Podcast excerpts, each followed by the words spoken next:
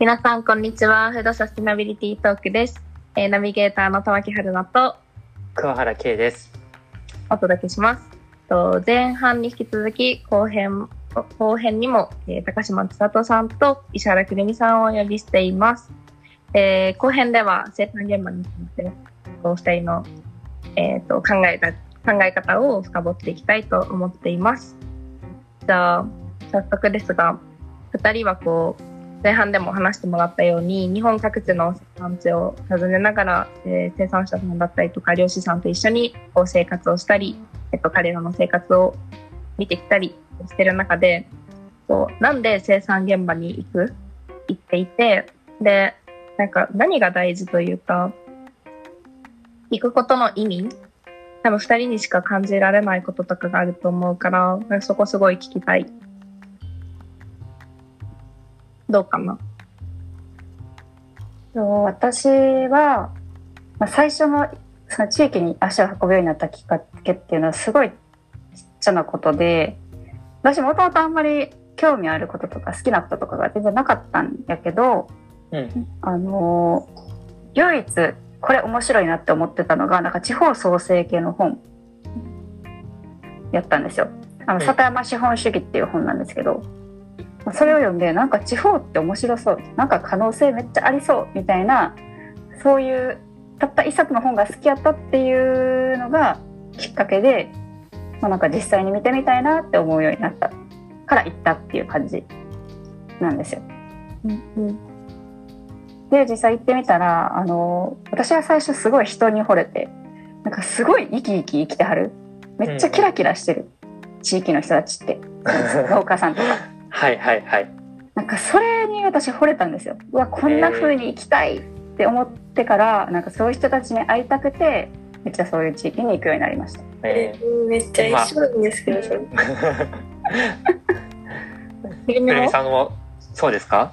いや、本当に人っていうところですね、私も。なんかその、人のつながりとかだったりとか、うんなんかこう、自然を愛し、うん、相手にしてるからこそすごい感じ、なんだろうな、感度が高かったりとかっていうところ、そのなんか余裕があったりとか流れてる時間とか、うんうんそこら辺の豊かさみたいな、うんっていう何か何かこの温かいものがすごいある人のつながりも含めてうんうんちょっとあんまり言語化できないんですけど。うん。うん。うん。えー、わかる。なんかそのお金じゃないそう豊かさみたいな。なんです 特に都市とかにいるとやっぱりこう忙しかったりとか、まあ、お金はもらえるかもしれないけどでもこう余裕が逆になかったりとかもう私は、えっと、2ヶ月ぐらい一緒に住んでたっていうちょっとパーソナルなんですけどなんかそれもあってなんか横で見てるとやっぱこうめっちゃ忙殺されてしまう。そういう生活がやっぱ年は多いのかなっていうふうに思います。いくらに、うんってゆったりとした中で過ごせるっていうのは、なんか余裕につながり、こう、身の回りのことを大切にするというか、なんか一日一日一瞬一瞬をすごい大切にして生きてる気が。しますなんかその自然の中で毎日すごい体を動かしたり、うん汗かいてで食食べ物を取ってで自分たちで料理して食べてっていうすごいシンプルな人間としての生き方っていうのがなんかめっちゃいいなって思ってて。うんなんだろうな。なんか確かにそのコンビニとかそういう便利なものは何もないけどあるものでなんか十分豊かに生きていける。なんか絶対人間として忘れちゃいけないものを持ってるなと思います。なんか発展とか、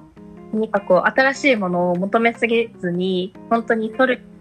取るに足るだったっけ？うん。そういう今あるもので満足というか、こう、うん、十分じゃないっていう、十分幸せだよねっていう考え方があるのがすごいいいなと思うし、なんかそれで海外の地方に行っても思う。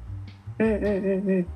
でなんかイタリアを旅したことがあるんですけどなんかその時もイタリアの都市の方も、まあ、結構こう忙しいような時の流れが早かったりするけれども、その、ん地域とかに行った時に、あの、本当に、なんていうかな、その地域の人たちとの人間関係だったりとか、そのコミュニケーションしたりとか、周りの人から見たら、ちょっと遅すぎないみたいな、とか、ちょっとのんびりしすぎじゃないってもしかしたらちょっと、じゃないけど、でもそこに生きてる人からしたら、もう幸せじゃないっていう、なんかそういう空気感が流れてた。うん。うんうん。私が行ってた田舎にはその海外の外あの観光客外国人観光客がめちゃくちゃ来ててなんかそういう意味でもなんか日本の田舎ってすごい遅れてるみたいな風に見られてるけど逆に一周回って最先端やなってすごい思おーそれはどういうこと、うなんかだから海外の人とかやからこそ日本のちゃんと残すべき価値に気づいてるというかうんうん。なんか田舎はもう古いとか遅れてるとか何もないとかって日本人は簡単に言うけどいやそうじゃないよねっていう。うんうんうん。なんかせあの発展しすぎたからこそうん。人間っていうのは絶対そういうものを求めてるなって思う。うんうん。それを多分リアルにい言ったら感じたんだろうなと今すごく思いました。うん、うん、そうか。くるみさんはどうですか？なんか田舎の楽しさみたいな人との関わり合いの他になんかありますか？関わ人楽しさと関わりが以外か。ああたあなんか楽しさってどんなところにあります？関わりとか以外だったら。でもそのうん。なんか自分的にただこうじゃあ漁業とかだったり何かこう自分が知りたいことを学ぶっていう意味だったら別に都会の方が情報収集とかだったりとか別に本とかでもできるし、うん。じゃなくてその現地の人と関わることで豊かさとか自分の中で幸せとかがあるからすごい言ってるんだなっていうのはすごい今感じたところだったからなんかさっきの前半の部分千里さんも喋ったところのなんか帰ってきたいとか思うっていうところもすごい私は共感しててうん。なんか学ぶとかだけだったらうん。ある程度こう学ばせてもらったらもう次のところに学びに行くみたいな感じでこううん。制覇していくうん。イメージだけどもだけれども結構自分的には居場所づくりみたいな感じで佐々さんに言ってた通りこう帰ってきたいとか戻ってきたいって思えるような場所を作りたいなって思ってて。うんだから生産現場っていうところでもこう生産を学びたいからっていうだけじゃなくてそこにあこう中ではこうすごい豊かさとかなんか本当に幸せに感じる部分があるからこそハマってるんだなってすごいめっちゃ今思いました。うんえーめっちゃうなずいてる。なんかそう多分それって観光とかすごい短期でペッて行くだけでは気づけないもの。だからそうやってやっぱ長期では入り込むその地域の暮らしに入り込むことでうん。なんか全然見知らぬ地域で全然違う生活環境なのになんかそれが自分の一部になってうん。なんかあ戻ってきたいなって思える場所になるっていうのがたまらんよね。たまらんたまらんそうか。そう。ですよね。なんか結構今 SNS とかうん。発展とかしてやっぱりなんかこう旅行とかでこうなんかまあ写真とかだったりこう見栄えみたいな感じでこう観光とかだったりっていうのがまあまあ主流じゃないですけどもそういう方向性も出てきてる中でもっと違うなんか旅の楽しか楽しみ方もあるよっていうのはすごい私は伝えたいっていうかうん知らないからうん。この面白さは伝わってないけれどももっとこういう機会が増えれば絶対ハマる人はいるだろうし。うんうんうんうん。なんか、うん、もうちょっとな、みんな伝わりたいなってすごい。あー。わかる。でもそれで言うと本当に2人はすごく伝えてるしすごく伝わってるます。っていうのはなんかそのおっちゃんとかが「いやここ楽しいから」って言ってもまあまあまあだろうなぐらいだけど まあ2人が同世代の2人があんなに楽しんでたらあじゃあ絶対楽しいじゃんってなると思うからなんだろうね。やっぱりそういうパワーっていうのはすごくあると思うしそういうのをこう、二人はなんだろうな。こう発信してるから、なんかすごく伝わるなと思うんですけどなんかどういう発信を気を発信する上でどんなことをしてる気をつけてるとかそもそもなんでこう発信したいなって思ったりとかしてるのかなっていうのは気になってたんだけど。どうします私からいきます。千里さんからいきます。あ、じゃあどうぞ。えー、なんかうん。発信の背景のところはうーんなんか自分がこういうこと考えてるとかこういうことに今興味を持っている関心を持っているっていうことをこう一般的な発信とかじゃなくてこう人に伝えてったりとかすることで、まあ、そこからいろんな考え方とかもらって自分の考え方が変わっていくのもそうだしその人がこういうこういうこともあるよみたいな感じで新しい情報とか知識だったりもしくはまたなんか次の自分が行く場所みたいな感じでうんこうつなげてくださるんですよ。なるほどね。それはもう千里さんにももう本当に私はお世話になってるところっていうか私はもう私千里さんがここえここおすすめ行こうみたいな感じで言ったらはいみたいな。で内容がなんか内容とか別にそんななんか気にならずまあ千里さんが言ったらもうそんな革新的やんみたいな感じで行くんですけどそういう感じでなんか人がつなげてくれるからこそ私は結構いろんな人に自分が今どういうこと考えてるかとかどういうことがハマってるかみたいのは伝えるようにしてます。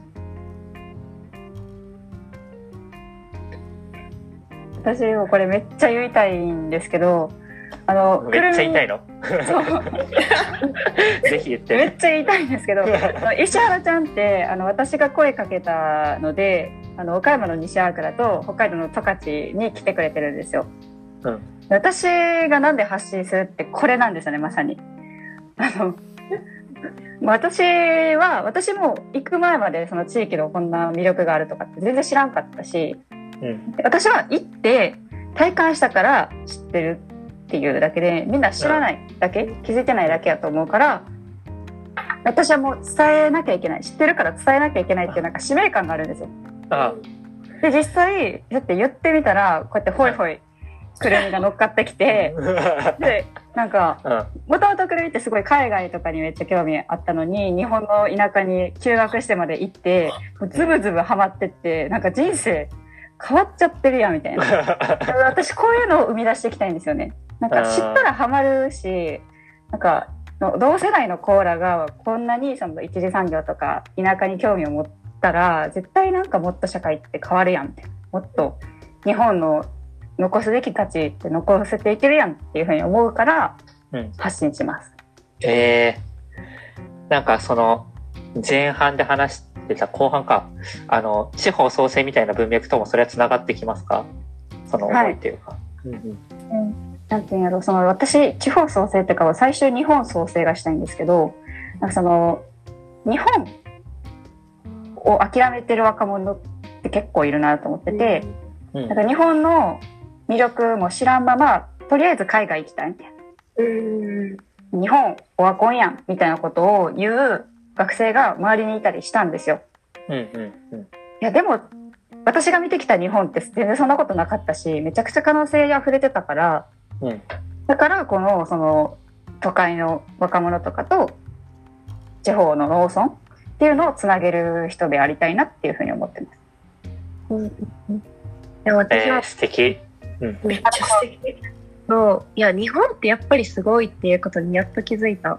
うんうんうんうんだから狭い視点しか持ってなかったら例えば日本ににだけいるとかなんか日本のこの地域だけで住んできた育ってきたとかだったら見えないことがなんか例えば海外に行ってから日本に帰ってきたら見えたとか違う地域で初めてあこの地域ってこれがいいんだここはこがいいんだとかなんかそういうこう比べられたりするのもやっぱりすごいいいと思うからなんていうのな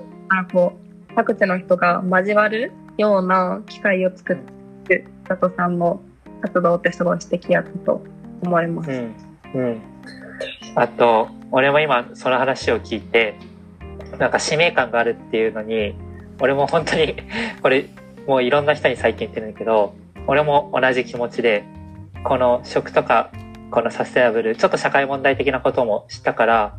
やっぱ伝えなきゃいけないし、なんかこれが、まあそもそも楽しいことだから、やっぱこの魅力を発信したいなっていうのが、あ、発信しなきゃいけないの方がすごく強くて。だから、うん、なんかね、めっちゃ嬉しい。使命感があるとか、なんか引っ張っていくっていう、俺も自分で引っ張っていこうと思ってるから、あの、めっちゃ共感です。嬉しいです。うん。いや、でも、二人がさ、その、地方とか生産現場とかに行ってる理由が、最初は、なんか、まあ、くるみさんとかだったら、まあ、その漁業の魅力を伝えるために、現場に行ってるのかなと思ってたりとか、佐藤さんも、まあ、農業の、そのまあ、現場を、現場の雰囲気だったりとか、それをこう伝えるために、そこにいるっていうふうに思ってたから、もちろんそれもあると思いつつ、なんかそれ以上に人？人がいるからっていう、なんかそんなシンプルな理由だったんだっていうのが、結構驚きというか、驚きでした。うんうんうん。本当いろんな人に出会っていろいろ成長したなってうん。すごい思いますだからすごい人を大事にしたいなってめっちゃ思うようになりました。うん。それこそ、都市にいる方が人には合うはずだし、うんだけど、なんかその中で、まねまあ、だから実際、日本各地の若者、私も含めてこう、一緒に最初行ったりとかしてるのあいつと二人はもうその流れを逆行して、で一気に行くっていう。ね。いや、なんかそれすごいたくましいと思います。なんか使命感とかの話ですごい思ったのがうん。私的には私の中でなんかすごいこう社会社会に対して問題に思っている分野はいろいろあるんですよ漁業漁業とかじゃなくてすごい教育とかだったりとかうーんもっと社会の仕組みとかっていうのにすごい問題意識を思うなすごいなんだろうこうした方がいいのにってすごい強く思うんですけどでもそこに対して自分がエネルギーを割きたいかとかなんかうんなんか楽しいかって言われるとそうじゃなくてなんか漁業はただの楽しさみたいな感じがあっちゃってそこのすごいギャップを悩んでたっていうか、うん。なんかしうーん就職別に学生の時代でなんか活動する分には別に自分の面白さだけでいけばいいんですけれども何かしらこう就職っていうか、うん。社会に対して貢献するっていう意味で、うんところでなんかただの楽しさっていうよりは自分はなんかちゃんとこう自分が貢献したいって思える部分でエネルギーを使いたいなって思ったからうん。なんかうーんそこにギャップあったりしますかみたいなそこがちゃんと合わさみんな合わさってるのかなっていうのはすごい思ったうんうんうん。ありがとう。いい質問ありがとう。でも結構ずれちゃう気がしてなんかあれなんか、えでも私も多分二軸？だと私も多分そう教育にすごい課題意識はあって。だから私は自分がた私もちょっと似てて自分が楽しいから地域行ってた。うんんだけどえっ、とそこで得た経験とかうん。うんを例えば帰ってきて学生に対してそういうのを話すうん。なんかイベントに出たりとか、まあ、自分がそういう学生を連れていくうん。プログラムを作ったりとかっていう形で、えっと、まあ自分がただただ楽しいと思っていくだけじゃなくって私はすごい教育にうんもやもやするところがあるから学生たちに直接に伝えていく場を持ったりとかっていう感じで掛け合わせ。うん。まあでもそれは学生の時の活動なんやけどな。うん。仕事って言われると。えでも結構じゃあ重な重なって重なってた部分があるんですね。うん。えー、うん。あ、はい。なるほど。俺今思ったのは、多分もともとすごくフードロスをやっていて、うんで、途中からフードロス全然興 興味なくなったわけではないんだけど、まあ、別のことに関心あったんだけどやっぱりフードロスの文脈で呼ばれることが多くてそれでなんか、まあ、人前で話したりする機会もあったんですけどそれはすごい使命感が強くてすごい大事な問題だからやんなきゃいけない。だけどそれが楽しかったかっていうと全くそうじゃなかった。あの今楽しいのはあの最近あの地方に行ってあの生産者の方と一緒に鍋を囲んで夜お酒を飲むことがすごい楽しいし日中汗をかくことが楽しいからうんなんかちょっとその自分の使命感っていうさっきの言葉と本当に自分がやりたいことはまあ重なってないんだけどまあその使命感って言葉が強いけどあのなんだろうな。自分が知ったからこれをやんなきゃいけないっていう気持ちをちょっと使命感って表してるだけで、なんだろうな、うん、なんかもう本当自分の気づいたことを気づいたというか知ってしまった魅力を 伝えていくっていう形だから、まあ、徐々になんだろうな。自分もフードロスとかではなくてやっぱりこう地方だったりとか生産だったりとかそういう魅力は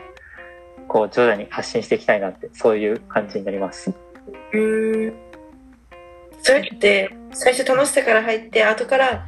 こういう問題みたいな感じ。うんうん、で気づく気づくっていうかこういう問題だよなみたいな感じで感じる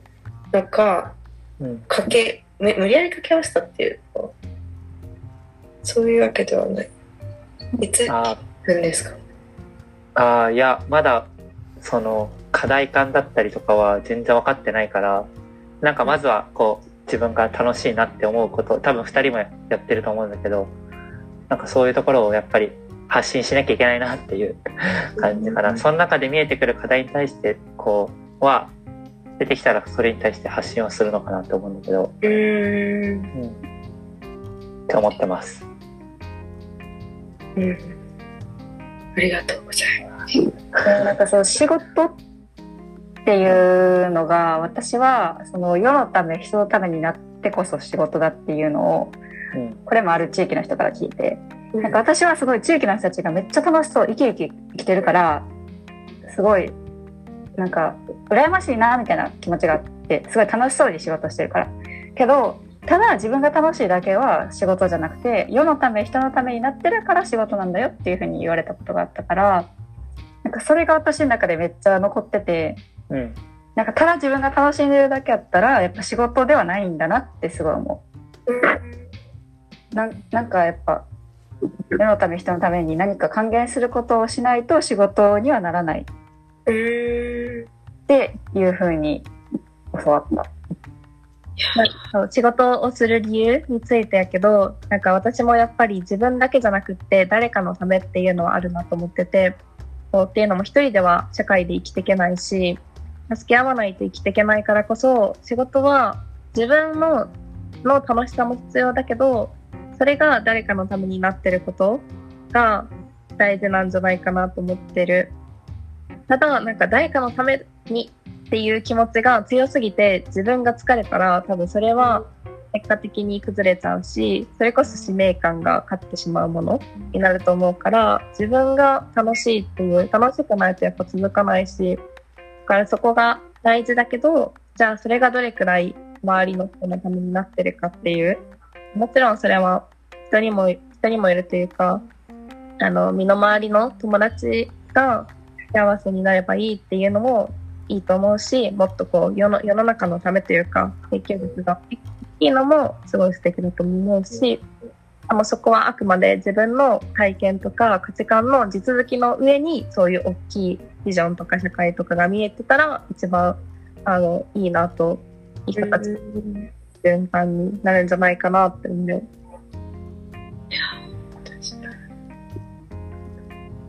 なんかすごいうん。今聞いた時にうんなんか心が苦しくなるっていうかなんかうん。自分的にはこの生活を別に卒業後にも続けたりとか何かしらなんかただうん。そのあんまりその仕事誰かのためにっていうわけじゃなくて自分が旅をしながらどんどん暮らしていくみたいなこともできるにはできる。けれどもなんかそのただ自分だけで楽しむっていうことに対してそれを考えた時に結構なんかうんなんかもやっとするっていうかなんか心苦しくなるみたいなのをすごい思って。うん。うんなんかあまあそうそういう思いもありあると思うんだけどくるちゃんがこう楽しくあ遊んでる地方で遊んでることでそれは自分にとってはすごくあすごく漁業って素敵なんだなって思えたしそれってすごく価値だし俺のためになってるし、まあ、くるちゃんの周りの学生の人のためにもなってるしかつあの地方にいる方にとってもやっぱりこの若い世代でこんなに楽しそうにしてくれたらやっぱり地方の方にとってもそのなんか自分の仕事にやりがいが出ると思うしなんかね新しいアイデアが出たりとかすると思うから全然なんか難しいんだけどそういう側面もあるかなって思ってます。本当に。えああそっか。なんか働働かないといけない世の中の中でさくるみさんみたいにさめっちゃこう大胆に旅したりとか遊んだりとかできる人の方がもしかしたら少ないかもしれない。なんかうんうん。そう。それは多分はそうくるみ、うん、活動を見てあこんな自由に生きていけるんだって思えるやん他の人は。うんその人にとっての役に立ってる役に立ってるというかめっちゃ意味があると思うしこの人もこのためにこれをするんだって別に思わなくても楽しくやってたら結果それが誰かのためになってるっていうそこにつながればいいだけだからなんかそんなに相手のこととか考えすぎなくても自由な自由に気ままにうんうんうんたらいいんじゃないかなと思うし、なんか田田舎というかね、地方とかね、結構こう、あの、硬いルールとかがある反面、自由だったりとか、まあ、ゆるいじゃないけど、なんかそういう雰囲気だったりもあるのかなと思うから、できることはいっぱいありそうですね。めっちゃ救われるような気持ちになります。なんか結構し卒業が近づいてきて、ちょっと焦ってる。自分がいた。うん。ん。うん。あの確かにそういう考え方もあるんだなっていうのと、あすごい。心的に嬉しかったよ。ありがとうございます。今ある仕事に当てはめるのは難しいかもしれへんけど、まあなかなかその女子大生でそんな漁師の現場にこう渡り歩いてるような子がおらへん中で石原ちゃんが、まあ、すごい心から楽しんでてでそれを SNS で今アップしたりとかしてるやんか。うん。でそういうのを見てさいや私も行ってみたいって思う人も絶対いるやろうしなんかその魚に対してとか漁師に対してイメージが勝ったりする人もいるやろうしそれって今社用産業って言われてるその漁業にとってすごい貴重なことやと思うからなんかその今ある仕事とかあのみんながやってる就活とかに変に当てはめようとしなくていいと思うからうんなんか新しい道を切り開いていったらいいと思う。うんそんな形でもいいんですね。てかそれで十分十分なんだっていうか。うんそれだけ悩むのもやっぱりこう若い人たち私は含めてこう一次産業から離れていってる人が多い中で2人は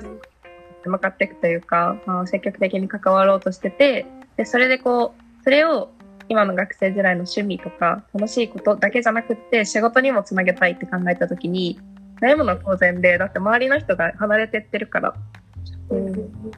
だから、なんか、うん、新しいことを周りの人と違う道を行くっていうのは、なんかそれだけ悩みも増えるし、取り開いていくことになるし、うん、なるんだなっていうのを思ってる。うん。うん。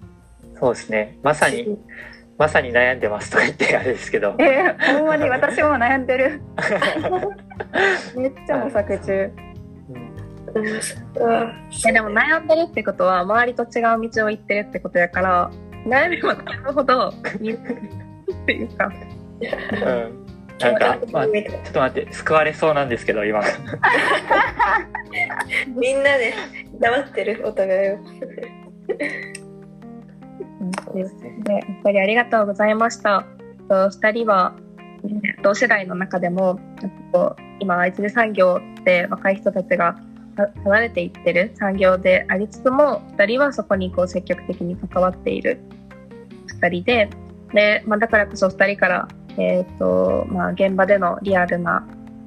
あと人の温かさとか感じたこととかをお話お話ししてもらいつつ同時にキャリアとか仕事面で悩んでるっていうかそんなリアルなお話も聞くことができました。同じような考え方をしてる人とかとても参考になると思うので、えっと、ぜひこの話を聞いてもらって、ま何か、えー自分の中でも考えてもらえたらなと思います。もし何かあったら連絡とかもしてもらえたらなと、してもらうこともできると思うので、えー参考にしてください。では今日はありがとうございました。